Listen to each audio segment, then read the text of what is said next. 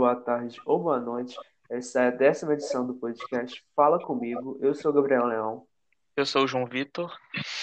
Nesta edição, iremos tratar e conversar um pouco sobre o anarcocapitalismo e estamos aqui com o Leonardo, nosso convidado desse podcast de hoje. É, seja muito bem-vindo, Leonardo, e se apresente aí. Bom, queria antes de tudo agradecer pelo convite, fico realmente muito honrado. É, só antes de entrar no tema, eu também sou um futuro, um futuro acadêmico de medicina, então eu me sinto bem acolhido aqui com os dois. E, bom, hoje eu vim falar sobre o anarcocapitalismo e qual é a ideia do anarcocapitalismo, basicamente. Só um momentinho. Tranquilo, tranquilo. Bom, que o anarcocapitalismo, um anarcocapitalista acredita, em tese. Ele acredita que seja possível uma sociedade ela se organizar horizontalmente, utilizando os meios de produção é, fundados na propriedade privada. O que, que isso significa? Significa que, mesmo hoje em dia tendo é, um capitalismo, ele se apresenta muito mais como um metacapitalismo do que como um capitalismo puro, um capitalismo em si, de fato. E qual que é a ideia do anarcapitalismo, então? O anarcapitalista, ele vai ser anti-monopólio da força. Explicando. O que, seria o monopólio da força? O Estado. Qual que é o grande problema que o anarcapitalista vê com o Estado? O Estado, o Estado ele vai ser um ente que ele vai parasitar essa ordem social que naturalmente já é capitalista. Bom, não sei se eu fiquei muito claro aqui, mas é basicamente isso que eu defendo e que eu vou conversar sobre hoje. Justo, justo. É, Leonardo, será que antes de tudo você poderia só explicar um probleminha semântico? É, o que, que é o que é capitalismo, libertarianismo, ANCAP, é tudo a mesma coisa? Tem alguma diferença que às vezes a pessoa não conhece? Bom, então, é, essa pergunta é muito importante porque quando a pessoa entra no, né, nas discussões sobre anarcapitalismo, ela, ela se depara com dois termos, anarcapitalismo e libertarianismo, como você disse. E, bom, historicamente, aí já, já vão entrar quatro termos que são um pouco complicados, que seria o libertarianismo, é, o capitalismo e a anarquia. Perdão, são três termos. E qual que é o problema? Esses termos eles são muito disputados na história, principalmente o capitalismo, tá? E bom, aqui eu vou usar a definição sobre capitalismo é vai ser o quê? É, o, é a propriedade privada dos meios de produção. Aí a propriedade privada, depois eu vou explicar mais além o que, que ela significa de fato, porque é, academicamente ela é tratada muito num sentido marxista, e aqui eu vou tratar é, nela num sentido um pouco mais simples. Além disso, o termo libertarianismo, ele vem de ser libertário. E aí a gente já vai entrar num problema, porque esse termo ele foi fundado, é, salvo engano, pelo Proudhon. E o Proudhon ele era um mutualista, ou um socialista libertário. E daí que vem o libertarianismo. E aqui eu não vou não vou chegar a falar de Proudhon, porque eu não li nada dele, então eu só estaria comentando algo que eu não sei. Mas o libertarianismo, para nossa discussão aqui, ele seria uma pessoa que age de acordo com a ética libertária. Aí a ética libertária eu vou é, apresentar é, no decorrer aqui do nosso podcast. Além disso, sobra a definição de capitalismo. O que, que seria o capitalismo? Então, ah não, mentira, o capitalismo eu já expliquei. Então seria basicamente isso, tá? Enquanto o libertário ele se preocupa mais em questões éticas, em questões morais, em questões de princípios, sabe? Em questões de ah, o que é certo, o que é errado, o que é bom, o que é mal. O anarcocapitalista ele vai se preocupar majoritariamente com é, o modo como a sociedade vai se organizar. Então é, é interessante perceber como esses dois termos eles não são coisas completamente distintas entre si eles se misturam por muitas vezes. Mas seria isso. É, enquanto o anarcapitalismo ele se preocupa mais com a, o modelo societal, o libertarianismo vai se preocupar mais com o, a modelagem ética. Mas, por exemplo, quando nós falamos é, de você, digamos assim, você seria libertário ou anarcocapitalista? É, hoje eu me considero tanto libertário quanto anarcocapitalista. Por quê? É, só que pendendo mais somente para o anarcocapitalismo. O que, que acontece? Quando uma pessoa é anarcocapitalista, ela não necessariamente tem que concordar que ah, o, o anarcocapitalismo é o correto, é o certo a ser feito.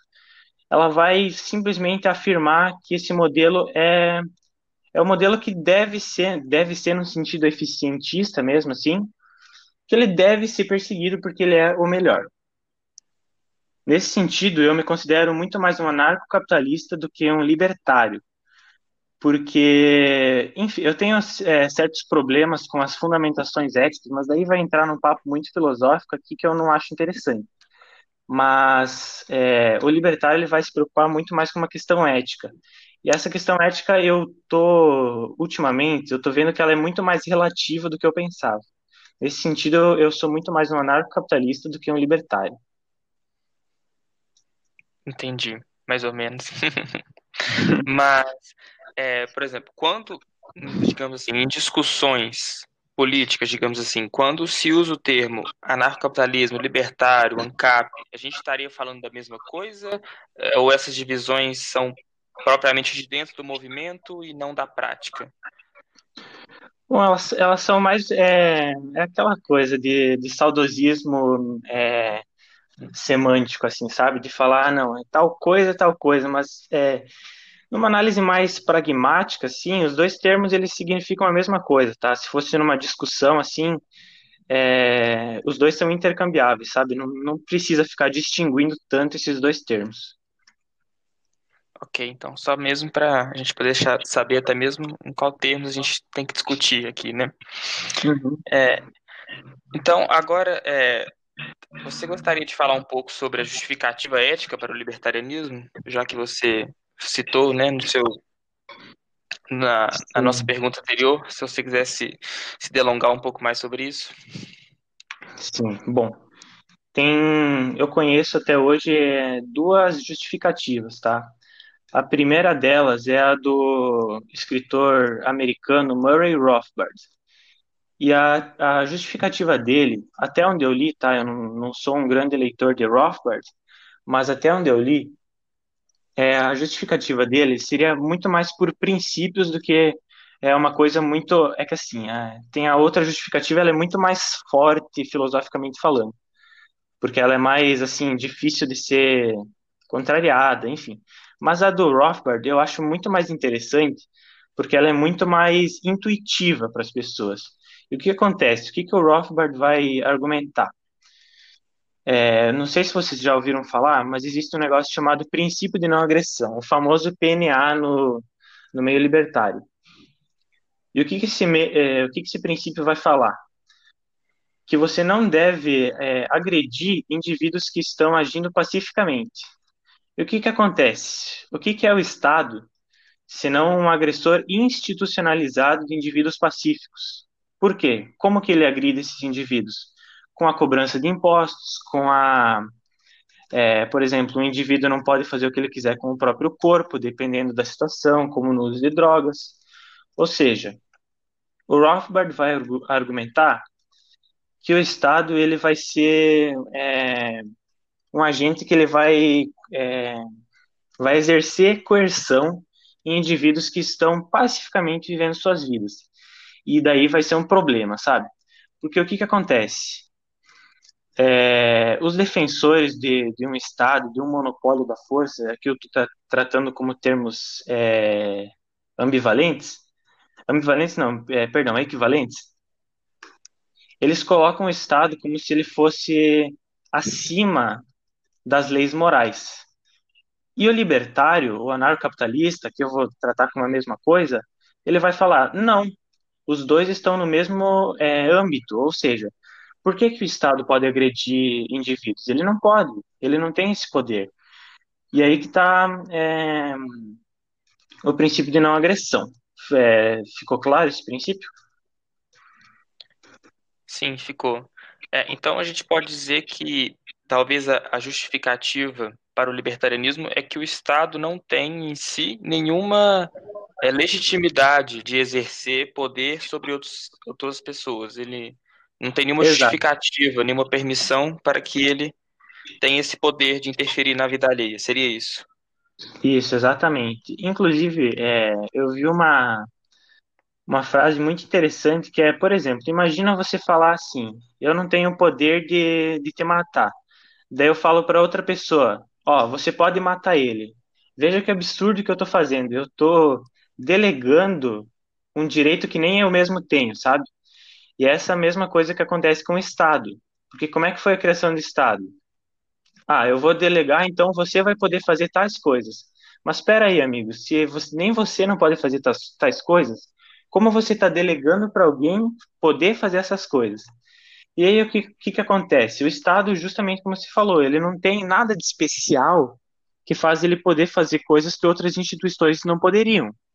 E aí que está o grande erro de querer justificar o Estado, que ele não tem justificativa para agredir os outros. Sim. E, por exemplo, como é que se responde às críticas de que sem a existência do Estado, a, a humanidade seria uma grande barbárie? Ou, por exemplo, a, a justificativa lockeana de que o Estado surge como um meio de evitar agressões indevidas, digamos assim, um método de prevenção. Como é que se responde a essas críticas com base no libertarianismo? Bom, essa questão da, da agressão é até um pouco engraçado, né? É como se fosse sugerir é, a existência de estupradores para impedir o, o, sexo incasual, né? Ou seja, vou, como é que vai acontecer? Eu vou, vou pegar um agente agressor para impedir a agressão? Ou seja, já aí eu vejo uma certa contradição, sabe? Mas o que acontece? É, aí tem, a, tem até a questão do mito robesiano, que em estado de natureza a gente estaria em guerra constantemente, e bom, isso é, é, é falso, sabe? Até porque, o que acontece? Como é que a gente se desenvolveu? Não teve Estado desde sempre, e a gente mesmo assim cooperou. Então, o que, que, eu, o que, que eu consigo analisar da minha interpretação do mundo? Nós somos sociáveis por natureza, nós somos animais políticos, como já diria Aristóteles. Então, não, não, não cairia no estado de barbárie, porque a gente quer cooperar, sabe? É, tá, eu, eu acredito que é da natureza humana a cooperação social. Então, todas essas teorias filosóficas que vão tentar justificar o Estado como este, como uma espécie de arbítrio para tentar evitar uma agressão ainda maior aos indivíduos, na sua opinião, estaria falsa, uma deturpação da própria natureza humana, digamos assim. Sim, sim, sim. Ela até, justamente por não ter, inclusive, uma justificativa, sabe? Ela não, não prova nada que seja legítimo, ela só fala, bom, essa é a minha resolução, eu não me importo com legitimidade, eu não me importo com agredir pessoas para colocar o que eu acho que é certo. Inclusive, é, isso o Bastiat ele vai tratar no livro A Lei, em como esses contratualistas eles se colocam acima da sociedade. O que acontece? eles falam, bom, a sociedade não pode continuar é, sem, é, por exemplo, livre. Por quê? Porque eles não conseguem se organizar. Então eu, que sou um ser iluminado, estou dando a solução aqui, entende? E é isso que, exatamente isso que acontece com o Estado. Ele se coloca como, como se fosse algo especial, sendo que não é, ele é só um monopólio da força. E aí ele tenta, como eu já falei, agredir as outras pessoas para impor é, as suas normas, enfim. Sim, sim. Mas então, acho que agora nós chegamos no, no ponto mais delicado de tudo isso. Mesmo se a gente aceitar que o Estado ele é ilegítimo, que ele é um agressor em potencial e tudo mais que você falou, como é que nós poderíamos organizar uma sociedade sem Estado? É, se você, acho que existem várias questões, mas se você pudesse falar um pouco, principalmente sobre instituições de segurança, etc, etc. Bom, é, isso nós entramos em, claro, em um campo bem hipotético, porque o que, que acontece? Mesmo, é, mesmo a ordem social sendo sem Estado, ou seja, a ordem social ela é, capital, ela é capitalista por natureza. Porém, tem o, é, tem o ente que é parasita, que seria o Estado, que ele vai ficar parasitando isso e é, gerando, como eu posso falar, gerando alterações que são artificiais. Nesse caso, fica um pouco complicado de tentar imaginar, bom, como seria? Porque hoje em dia o Estado tem um tamanho tão absurdo mesmo a gente achando que não, ele tem um tamanho tão absurdo, porque veja, ele manda em todos os aspectos da nossa vida, sabe? Então fica um pouco complicado de eu tentar falar, por exemplo, ah, vai ser assim, vai ser assado. Mas isso é um ponto que eu acho muito interessante do anarcapitalismo, é que em, é, em contraponto às outras teorias políticas, que elas não permitem outra coisa senão ela mesma, no anarcocapitalismo podem existir comunidades, por exemplo, socialistas libertários, como o que Proudhon defende, podem haver, é, enfim, pode ter uma nova União Soviética. Tudo vai depender do arbítrio dos indivíduos em escolher. Isso eu posso afirmar. Cada grupo de indivíduos que vai se reunir é, livremente, ele vai escolher o que, que é melhor para ele. E bom, isso obviamente funciona por exemplo, em ambientes que não tem nenhuma regulação é, que seja estatal, assim, isso acontece, sabe? Por exemplo, quando você vai em um shopping, é, tem seguranças do shopping, tem leis do shopping, claro. Infelizmente, elas têm que ser, elas têm que se submeter às leis estatais em última instância. Mas mesmo assim, é, o shopping é como se fosse um microcosmo, sabe? Além do Estado. E seria mais ou menos isso, sabe? Um condomínio pode ser também um bom exemplo de como seriam as coisas no anarcapitalismo.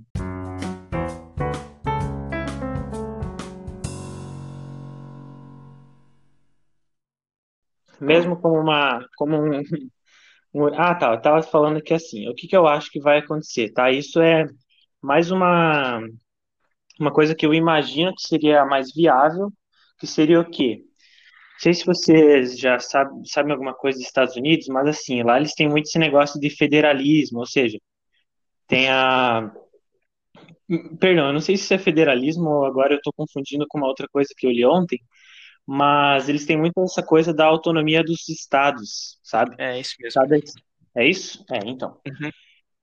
E, bom, ao invés de ser estados, porque estado já é uma coisa bem grande, né? eu vejo mais como um municipalismo, sabe?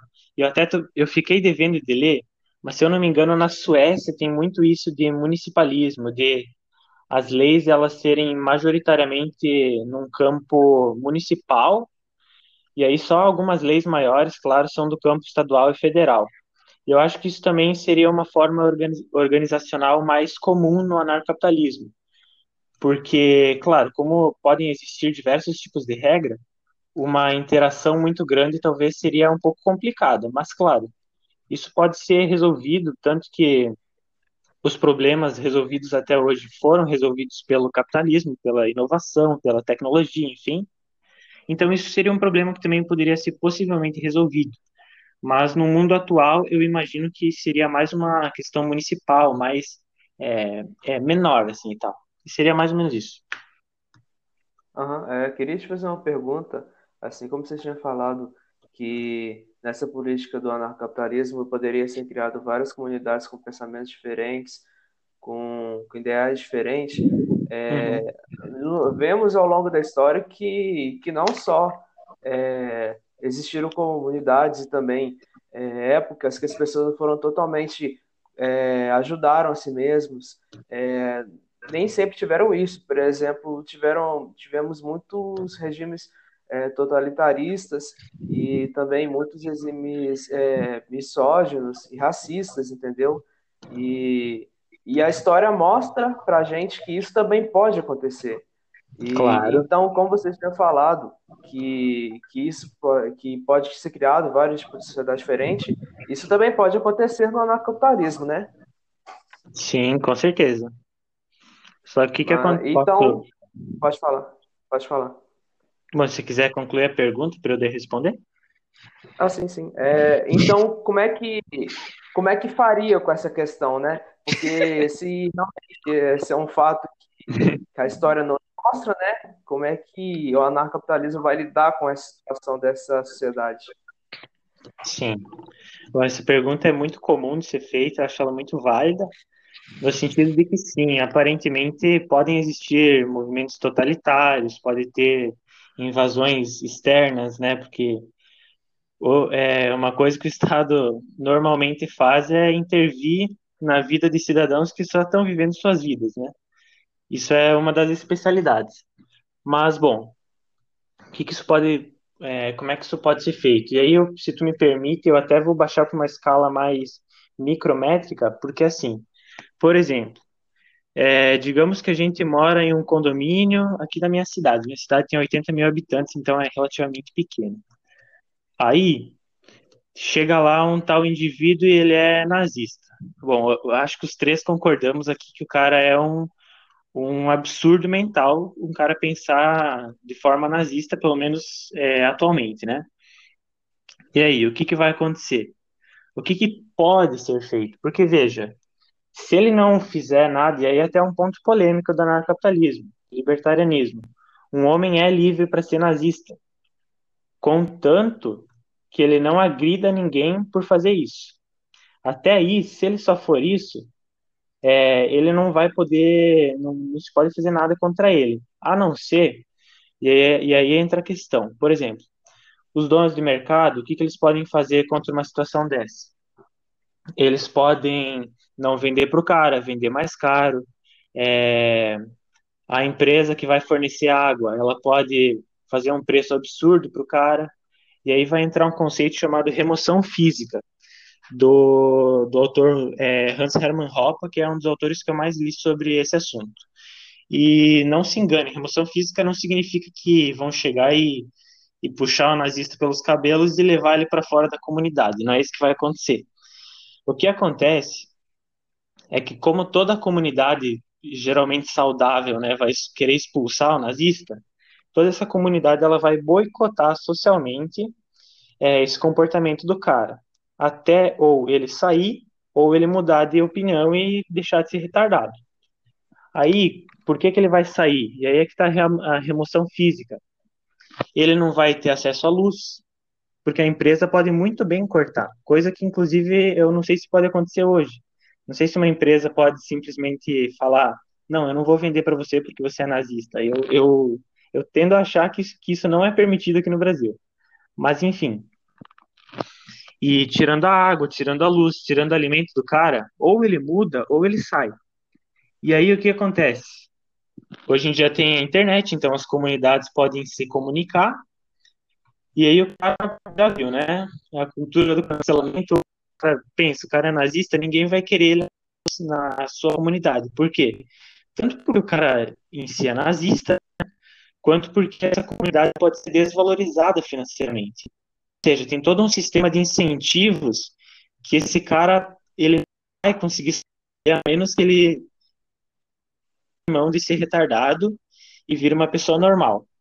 E aí, escalando para um nível mais alto, uma questão de ah, vai ter a comunidade soviética de Santa Catarina. Essa comunidade soviética, pelo menos em números, ela vai ser minoria, porque pelo menos hoje em dia as pessoas são bem prudentes, eu acho, em questão de política, sabe?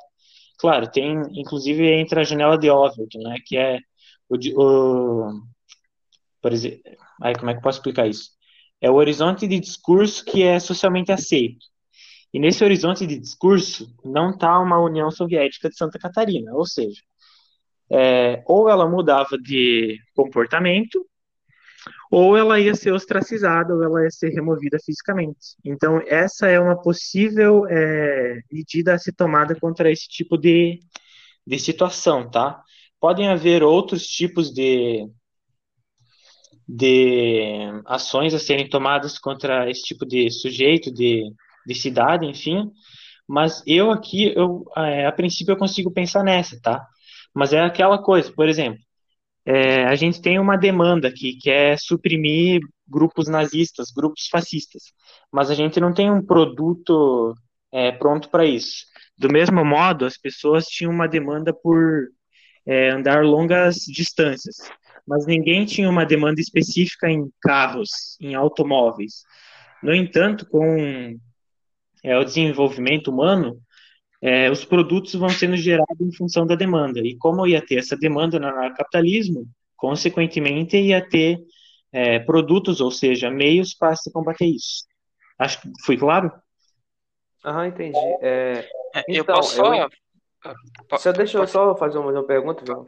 É, claro. Então, é, esse conceito que você falou, eu entendo muito ele de forma unitária, né? Se for apenas de uma pessoa, só um pensamento doente. Mas o problema é se isso tomar proporções extremas, né? Porque, assim como a gente vê Hitler, influenciou grande parte da Alemanha, entendeu?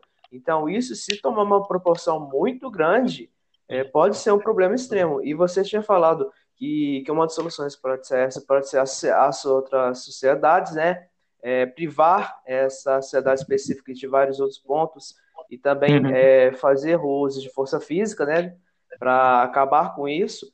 E, uhum. Mas eu acredito que, que tipo assim, se tomar uma, uma, uma proporção é, extraordinária, aumentar muito, tipo, muitas pessoas não vão querer lutar. Muitas pessoas não vão querer lutar contra a sociedade porque tem perigo da morte, entendeu? Porque ah, o Estado, ele tem um exército. O exército recebe ordem do Estado. Então, tipo, caguei se vai matar ou morrer. Tipo, eu recebo ordem daqueles malucos lá, mano. Eu tenho que fazer isso.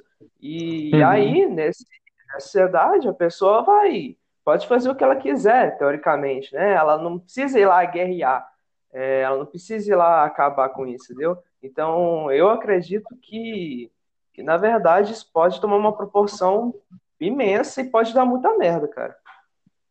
Eu posso só Sim, fazer um comentário? É, com base no que o GG fala, eu só acho, aqui eu tô até tomando o papel do nosso entrevistado, mas eu vejo pouco de distorção no que o GG fala, porque tudo que a gente falou, nazismo, escravidão, essas outras coisas, são tudo coisas dadas pelo Estado. Né? Era um, um estatista, um, um ditador do Estado, que inclusive a sua doutrina era do Estado máximo. A escravidão, a colonização, o racismo, é tudo produto direto da intervenção do Estado. Eu não acho que você pode usar esse tipo de coisa que é produto direto, íntimo do Estado, para você falar mal da destruição dele. É meio até que incoerente. Não sei se o nosso convidado concorda ou não. Sim, exatamente. É, é a mesma coisa que muitas pessoas pedem, ah, mas e os pobres? E os pobres hoje, cara, eles, eles são todos assim, é, todos têm assistência do Estado? Obviamente não. É, outra coisa, é, regimes totalitários. Hoje em dia tem, cara, a China é gigantesca, é totalitária. Isso é culpa de quem? Obviamente de um monopólio da força, porque ele está centralizado. Além da China, tem a Coreia do Norte. Então, como o Thales falou, é até um pouco estranho assim. É que nem você pediu, é, você pede uma coisa que hoje em dia não tem, sabe? É, é meio estranho pedir isso. Mas, claro, a pergunta é válida, porque a gente, a gente é, tem medo de regimes totalitários, sabe? Tanto que, e aí entra o papel do libertarianismo. Eu acho que se, se tivesse somente ah, um capitalismo puro, isso, cara, ia dar merda. Por quê? Porque a gente precisa de uma moral na sociedade, tá? A gente precisa de é, é, garantir certos valores, Claro, a gente não vai garantir na base da porrada que nem o Estado faz.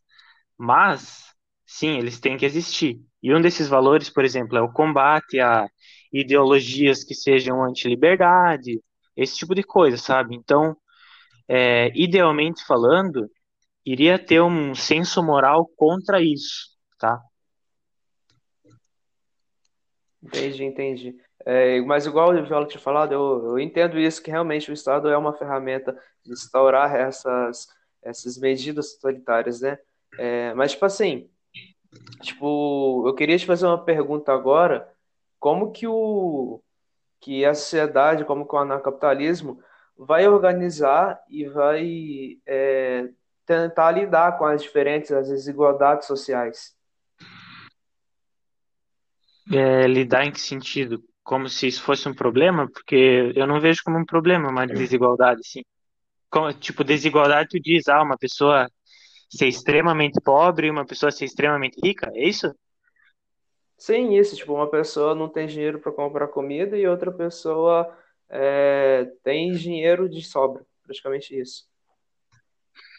Bom, isso pode ser resolvido tanto por, claro, pode ser até um pouco eu, como sou jovem, sou um pouco idealista, romântico quanto ao mundo, mas tenho exemplos ao meu favor. Por exemplo, a, A Igreja Católica ofereceu educação gratuita por milhares de anos.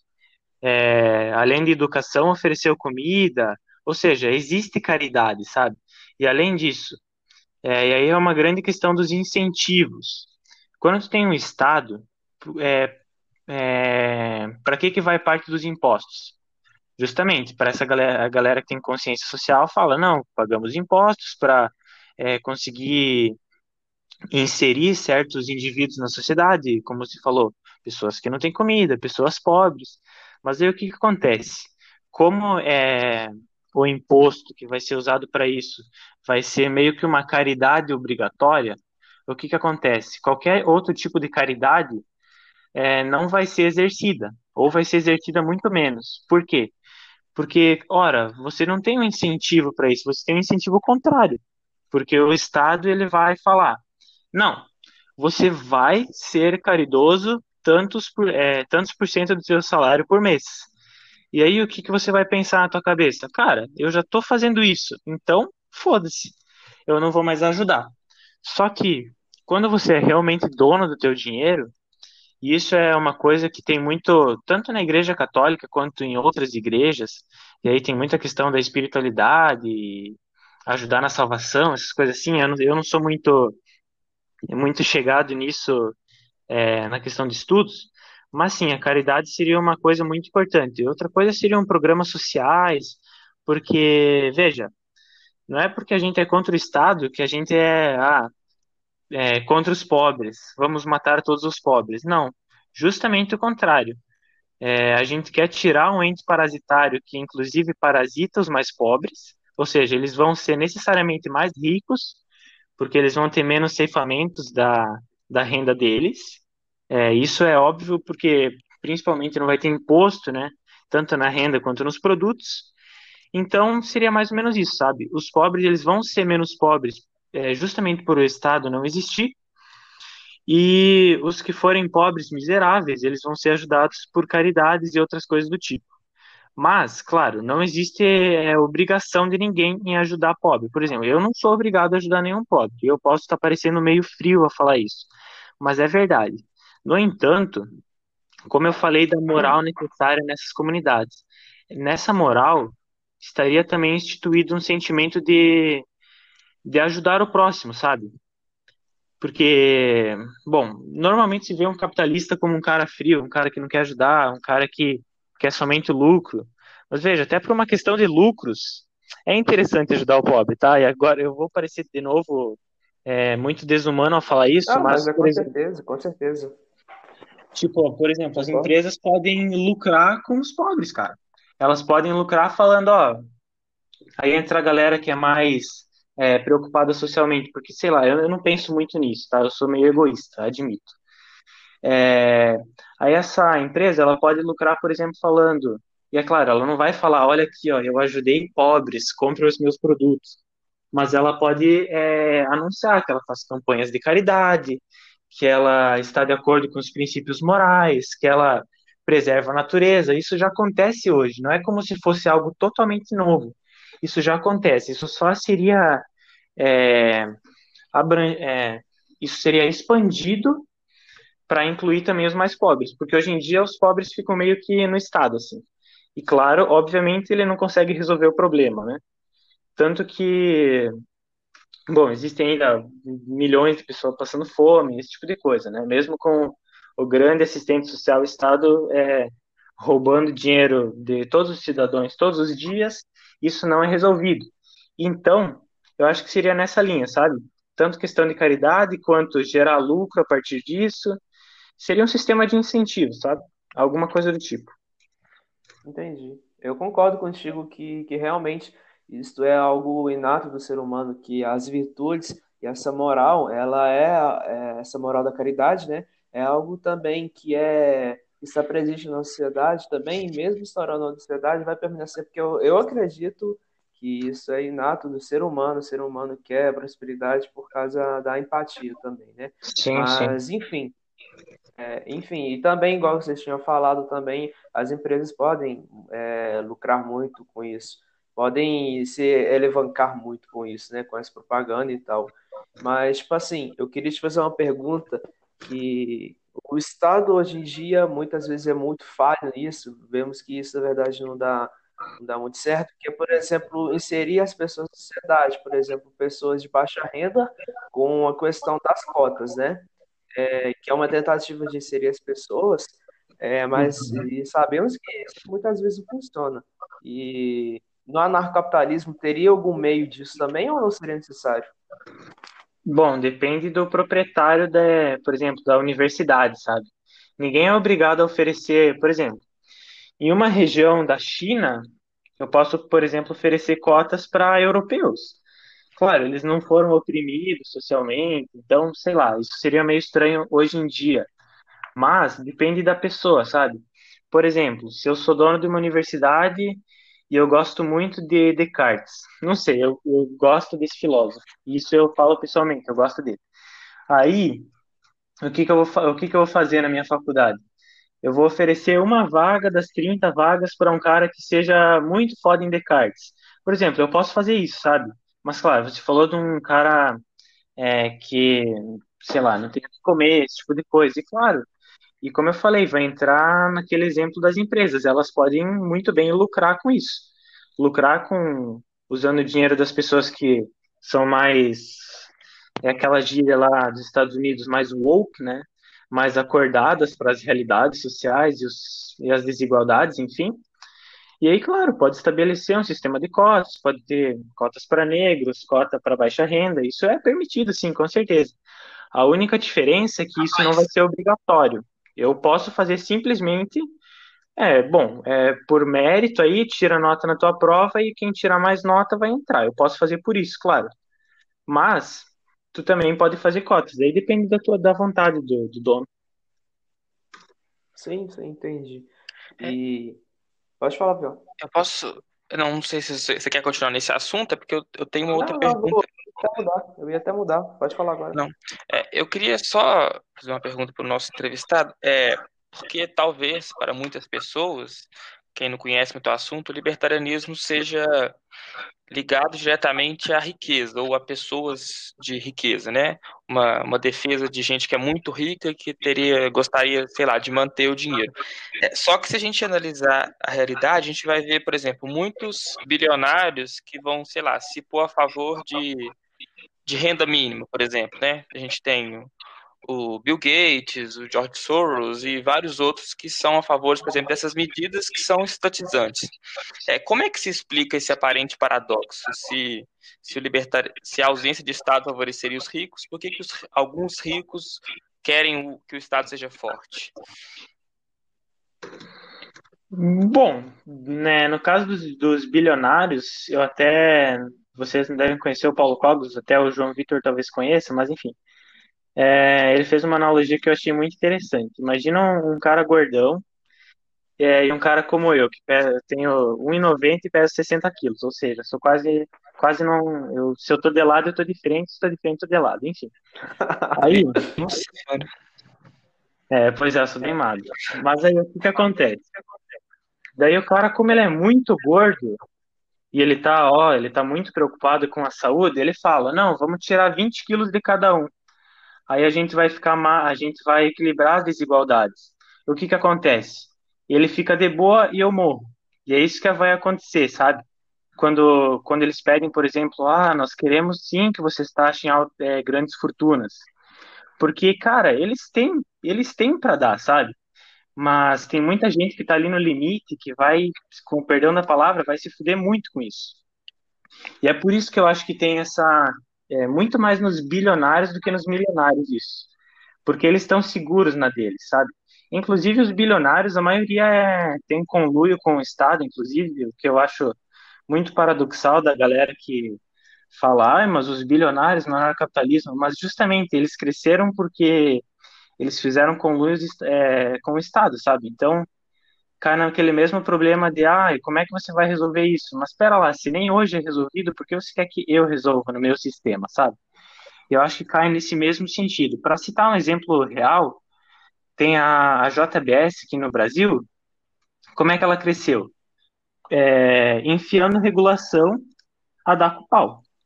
Aí ela foi regulando e como, como tinha essas regulações, daí ela já estava preparada enquanto o cara lá que produz seus 100 quilos de carne por mês, que é, por exemplo, sabe, é uma agricultura familiar, aí ele não está preparado para isso, ele não tem as licitações e pronto, ele fale. Enquanto a JBS, como ela é grande, ela já está preparada, ela continua crescendo, isso junto com o apoio estatal.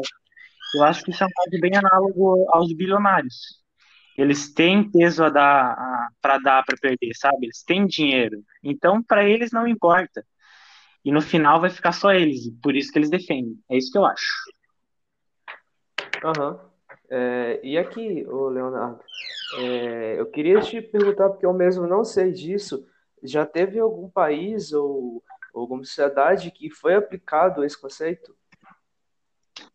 É, de anarcapitalismo? Isso. Bom, daí, claro, vai depender da tua. Por exemplo, tem, você pode falar é, aquela falácia de ficar trocando gol de lugar. Então, você falar. É, não, aqui foi anarcapitalismo. Daí a pessoa, o objetor vai falar, não, mas na verdade tinha isso daqui, ó, então não foi anarcapitalismo. Daí tu cita outro exemplo, daí tu fala, não, mas é que tinha um negócio aqui, então não era anarcapitalismo. Isso é usado tanto para defender um sistema quanto para atacar. Mas, sim, houveram exemplos. Por exemplo, a Islândia medieval, o sistema de leis ele era totalmente privado. Ou seja, claro, não tinha tanto respeito à propriedade em alguns casos, mas era um sistema privado, sabe? Isso seria análogo ao que acontece no é, o que poderia acontecer no anarcapitalismo. Então, sim, existiu. Além disso, teve a República de Cospaia, que foi uma república. E aí eu vou, é, eu vou pedir perdão aqui para os entrevistadores, porque meus estudos em história são ridículos. Eu não gosto da ah. matéria nem um pouco, então eu não sou muito. Ninguém é especialista em nada, não. É, pois é. Mas daí, ó, essa República da Cospaia também, ela ficou, eles ficaram 400 anos sobre um regime interno de leis privadas, até que, adivinha o que aconteceu? Um Estado invadiu e acabou com a brincadeira. Então, sim, já existiram sociedades. No entanto, mesmo que não existissem, e aí eu entro num argumento mais, mais ético, o anarcocapitalismo continua sendo o certo a ser feito. Por quê? Porque ele é o único que vai, de fato, respeitar é, os direitos das pessoas. Então, mesmo que não tivesse nenhum exemplo, que desde sempre existisse o Estado, que é o que parece, né? Ó, existiu desde sempre, antes de Deus foi criado, é, mesmo assim o anarcapitalismo continuaria válido. E eu Sim, posso entendi. aproveitar e perguntar, já que o GG perguntou sobre exemplos passados, é hoje a gente tem algum exemplo mais sobre isso? Eu, eu sei que existem algumas cidades privadas ou alguns projetos de cidades privadas. Você poderia falar um pouco sobre isso? É, bom, pelo que eu conheço, existem cidades que são é, posses de empresas na, Agora não sei se Honduras é um país ou alguma coisa assim, mas enfim, ali na América Central, acho que vocês já, já ouviram falar, né? E sim, elas existem, e olha que interessante, enquanto Honduras está todo pobre, aquela cidade ali ela tem segurança, ela tem empregos para a maioria das pessoas, se não para todas, se eu não me engano é para todas, elas têm salários melhores do que no país inteiro. Então, assim, Claro, e aí eu vou estar tá parecendo um pouco idealista, mas é um paraíso no meio do inferno ali na questão da Honduras, né?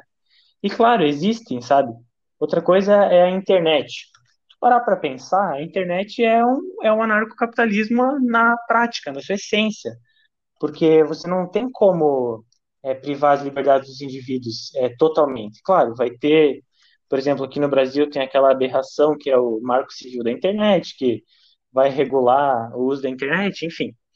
Mas a internet pode ser sim um, um bom exemplo de, de como a anarquia funciona assim, inclusive funciona melhor, sabe? E é toda uma questão de sistemas descentralizados, porque o Estado ele é, a, é a centralização última né, do, do, serviço, enquanto a internet ela é totalmente descentralizada e acho que ambos concordamos aqui que ela é, cumpre muito bem o seu papel, né? Cada vez inovando mais, etc. Uhum. Essa questão de Honduras que você falou, é, como é que o Estado lá de Honduras lida com essa, com essa, essa sociedade, essa cidade privada? Bom, então, pelo, pelo que eu estudei, isso eu estudei há, eu acho que fazem uns cinco anos já. Mas até lembro algumas coisas. Então, claro, não é, não é totalmente um. A gente usa o termo ancapistão, né? Anarcocapitalismo, daí estão. Como se fosse um país ANCAP, assim. Mas, claro, ela tem algumas. Ela é subordinada ao Estado em última análise. Porém, como, como Honduras é um país que estava tão na merda, eles, alguns empresários mostraram interesse e os, é, os é, políticos de lá falaram: não, pode ser, vai. Pega aí essa terra, daí, claro, eles compraram a terra, né? E aí é, vai fazendo, sabe? Daí, é, tirando algumas leis máximas, tipo, por exemplo, eu imagino, tá? Porque eu não li a, a jurisdição do local lá. Mas, por exemplo, ah, se, se acontecer um assassinato lá dentro, é a Constituição de Honduras que vai julgar. Se acontecer um estupro, alguma coisa assim, sabe? Mas, de resto, as regras, elas estão, elas são definidas pelos donos das cidades. E aí vai rolando, sabe? Deu muito certo lá. Inclusive continua dando. A última vez que eu pesquisei foi em 2018 e estava ainda, tipo, é, absurdamente longe da realidade do país, assim. Parece aquela foto, nos- quando vocês estudaram geografia, vocês devem ter visto no livro de vocês, que tem todo o livro, que é uma foto de um prédio que tem umas piscinas na, na varanda e daí do outro lado tem uma Sim. favela. Então, é exatamente assim que estavam Honduras e as cidades privadas. Entendi, entendi. E, tipo assim, eu tenho um amigo também que ele é a favor dessa ideologia, ele, ele bate muito nesse ponto, ele realmente é muito disso mesmo e concorda muito com essa ideologia. E eu tava tendo uma discussão com ele e ele tinha falado comigo que isso vai se aplicar muito mais em pequenas sociedades do que, tipo, por exemplo, um país com proporções continentais que é o Brasil. Você concorda com essa afirmação? Tendo a concordar, posso vir a mudar de opinião se for é, argumentado alguma coisa contrária, tá? Mas eu, eu nunca vi um argumento que seria, por exemplo, eu sempre vi, como eu falei lá no começo, que seria mais uma questão municipalista do que do que uma, um país, sabe? Porque, cara, imagina uma tomada de decisão que abranja 200 milhões de pessoas. E aí, nesse, nesses 200 milhões, tem catarinenses como eu, tem mineiros, tem nordestino, enfim, cara, é, são povos diferentes, entende? Então, claro, aqui eu não estou defendendo um, um quarto Reich, não, tá? Dividir por povos e tal. Mas eu acho que sim, eu concordo com ele que seria muito menor não seria tão globalizado, assim, sabe? É, e eu tava lendo que tinha um- uma nova cidade, que era uma teoria também, eu não, não lembro o nome dela. É, não sei se? João Vitor vai lembrar você. Isso, isso mesmo. Você Uhum. sabe sobre ela? Cara, a Liberland é até engraçado. Tá, enfim. A Liberland, ela é uma. Eu acho que ela tem o tamanho de uma, de uma da minha cidade, aqui mais ou menos, talvez um pouquinho maior, e ela está localizada entre dois países. E agora não lembro se é. Eu acho que é a Croácia sede, tá? Mas não, não tenho certeza. E aí, o que acontece? Essa. Teve uma. E claro, aí minha, minha falha em história, tá? Eu sou terrível em história. Eu odeio, eu nunca vou estudar isso aí.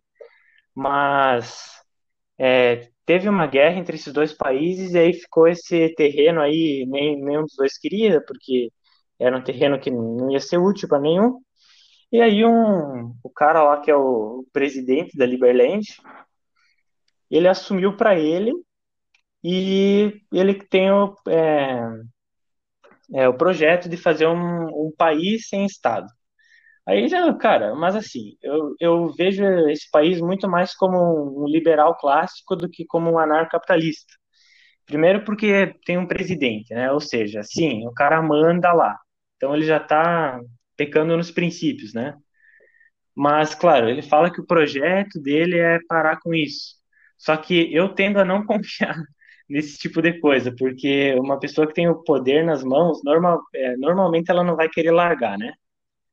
Então, sim, a Liberland é uma possível é, opção de teste do anarcapitalismo, mas eu não teria tanta esperança na Liberland, não. Até pelo cara, ele tem ligação com vários institutos que são muito mais liberais do que anarcapitalistas, então eu tenho meio que um pé atrás com a Liberland.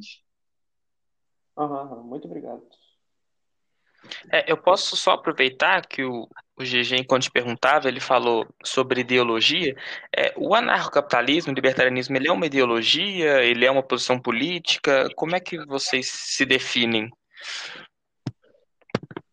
Bom, é, ideologia é uma palavra também, tanto é, quanto capitalismo e libertarianismo, é uma palavra muito disputada. É que eu me sinto num vespeiro, porque se eu cometer algum erro aqui, eu peço que me perdoem, mas eu nunca li nada sobre isso, tá? Mas o que, que eu vejo? Uma ideologia, é, para mim, é um modo de tu ver o mundo, é um modo de tu analisar como a realidade se põe para você. E nesse sentido, com certeza, o anarcocapitalismo, ou é, mais ainda o libertarianismo, ele é sim uma ideologia. Só até tá passando por isso aqui. É, continuando. É, sim, ele é uma ideologia. Por quê? em geral, isso eu inclusive acho que é um erro dos anarcapitalistas, que eu também caio, que é analisar qualquer coisa que aconteça na realidade como uma relação dialética entre Estado e propriedade privada, ou seja, ou, ou o Estado fez, o Estado errou, ou é propriedade privada e é legítimo e acabou. Nesse sentido, sim, é, a, o libertarianismo vai ser uma ideologia, mas, claro, isso não, não tem nada de, de ruim, até porque, como até o próprio Zizek falou, que ele é um marxista, não tem como tu interpretar o mundo sem usar de alguma espécie de ideologia. Então, sim, eu acho que ele é uma ideologia. E sobre o anarcapitalismo ser político ou não, é, bom, político também é outro termo que é muito disputado, mas eu vejo política como é, as decisões tomadas em grupos que afetam a sociedade. E nesse sentido, declaro o modo, o anarcapitalismo é um movimento político que ele é, vai basear as decisões públicas, decisões políticas, na, nos acordos individuais entre é, as pessoas. Acho que seria isso. Mas pelo que eu entendi, isso é uma, é uma posição que talvez a maioria dos anarcapitalistas não vão concordar, ou, ou não. Qual, a primeira que eu falei? É, sobre ser, sobre, de geral, sobre ser uma ideologia ou ser uma posição política. É porque, pelo pouco que eu conheço, eu vejo que muitas vezes eles tendem a não aceitar esses rótulos, tanto políticos quanto de ideologia. Não, é, não sei se seria verdade ou não. Bom, na questão política, claro, o que que é, por exemplo, o anarcocapitalista vai falar, vocês são políticos? Não, porque eu odeio políticos. Daí político seria a pessoa mesmo, sabe? E nesse caso, claro, claro que não, né? Porém, tem vertentes sim que apostam na, no desmantelamento do Estado é, por dentro dele mesmo, né? Fazendo ações políticas. Daí, nesse sentido, seria política, mas aí, por exemplo, política mesmo, sabe? Não no sentido muito amplo, assim. É, e sobre ser ideologia, bom, é que, esse, é que esse termo é um pouco estranho para mim, então eu não me sinto muita vontade de falar dele. Mas, claro, é, os anarcocapitalistas eles vão tentar negar que ah, tudo é, é Estado ou propriedade privada, mas eu vejo muito isso, sabe, no movimento anarcocapitalista, de dialetizar entre ou é uma coisa é ruim, é feito pelo Estado, ou uma coisa é boa e é propriedade privada. E mesmo eles negando, essa é a realidade da maioria do movimento. Entendi. Leonardo, agora para finalizar, é, fala um pouco sobre como é que é o movimento libertário brasileiro, o que que eles estão fazendo para difundir a liberdade, os seus valores, como é que está atualmente? Bom, eu vejo quatro figuras principais no, no movimento libertário brasileiro. Primeiro é o, a galera do Instituto Mises, é, junto com o canal do Rafael Lima, que é o, o nome do canal Ideias Radicais. E esse Ideias Radicais foi, inclusive, é, eu tento sempre ser muito justo com ele nas minhas análises, porque foi ele que me apresentou para o libertarianismo e para o anarcapitalismo. Apesar disso, é, inclusive chamam, eles, chamam ele, ao invés de ideias radicais, de ideias graduais. Por quê? Porque ele, é, várias vezes, ele puxa saco de político, de certo modo, ele, ele apoia, ele aposta muito nessa, nesse nesse desmantelamento por via do Estado. E eu já não sou tanto a favor dessa, dessa ideia. Daí, além dele, que é o maior difundidor, tem a ala do, do Paulo Cogos, que hoje em dia nem, eu sei lá, ele nem é mais considerado anarcapitalista, porque enfim, eu tenho até pena dele que ele tem, tem certos problemas mentais, então ele acaba se perdendo às vezes nas análises deles. Aí tem, o, tem outro pessoal que é um pessoal um pouco mais intelectual, que aí entra, e esse é um nome que não é muito conhecido, que é o do Daniel Miorin. Qual que é a ideia do Daniel? Ele quis é, reproduzir uma parte do movimento libertário americano no Brasil, com um think tank. O que, que seria isso? É uma, é uma produção intelectual em massa de, de livros anarcapitalistas, de artigos, sabe? Para ganhar notoriedade na academia. E eu tô mais com essa ala do Daniel, sabe? Por quê? Porque eu acredito que a parte intelectual é uma das partes mais importantes na hora de se fazer mudanças na sociedade. Tanto que, por exemplo, ah, no iluminismo tinha os filósofos lá, daí os revolucionários se baseavam nas, nas ideias dos filósofos e revolucionavam. Desse mesmo modo, eu acho que a parte intelectual do movimento, que está sendo liderada aí pelo Daniel Miorin, ela é muito interessante. Inclusive tem a, é, ele criou a Universidade Libertária, que eles têm vários artigos traduzidos, eles têm é, cursos mesmo de filosofia, de libertarianismo. Eu acho essa parte muito legal assim, do movimento. Mas em geral, agora falando em linhas gerais do movimento, eu acho que o movimento ele é um pouco infantil no seu modus operandi. Por quê? Porque a maioria das pessoas que está nesse movimento, isso é o que aparenta ser, são pessoas mais, mais jovens. O que, que acontece?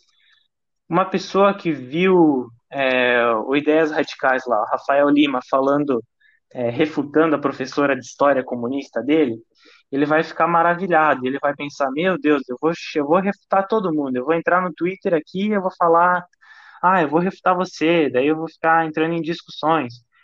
Isso é muito desordenado, sabe?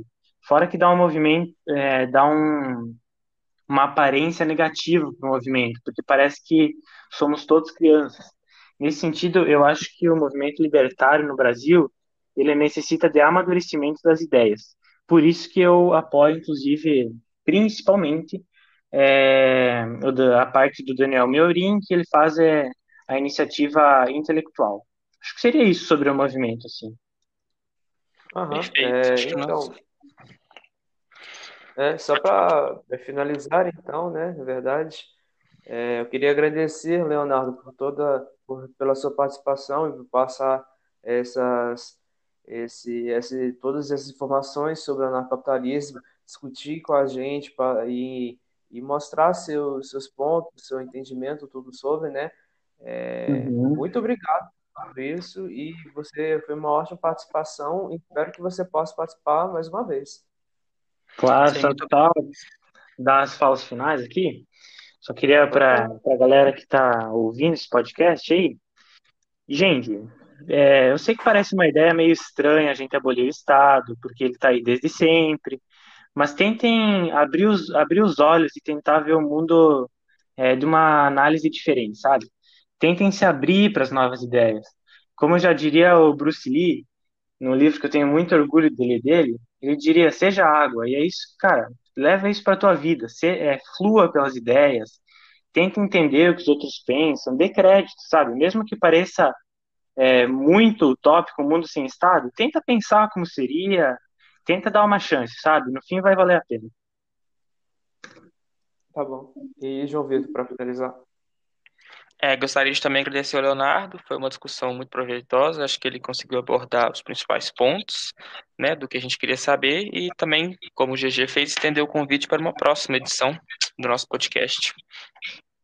Claro, claro. Se me convidarem, eu participo, dependendo do tema, né? Claro. é, então, mais uma vez, muito obrigado, Leonardo. É, então, terminando essa edição do podcast, fala comigo. Eu sou Gabriel Leão. Eu sou o João Vitor. E até uma próxima. Tchau.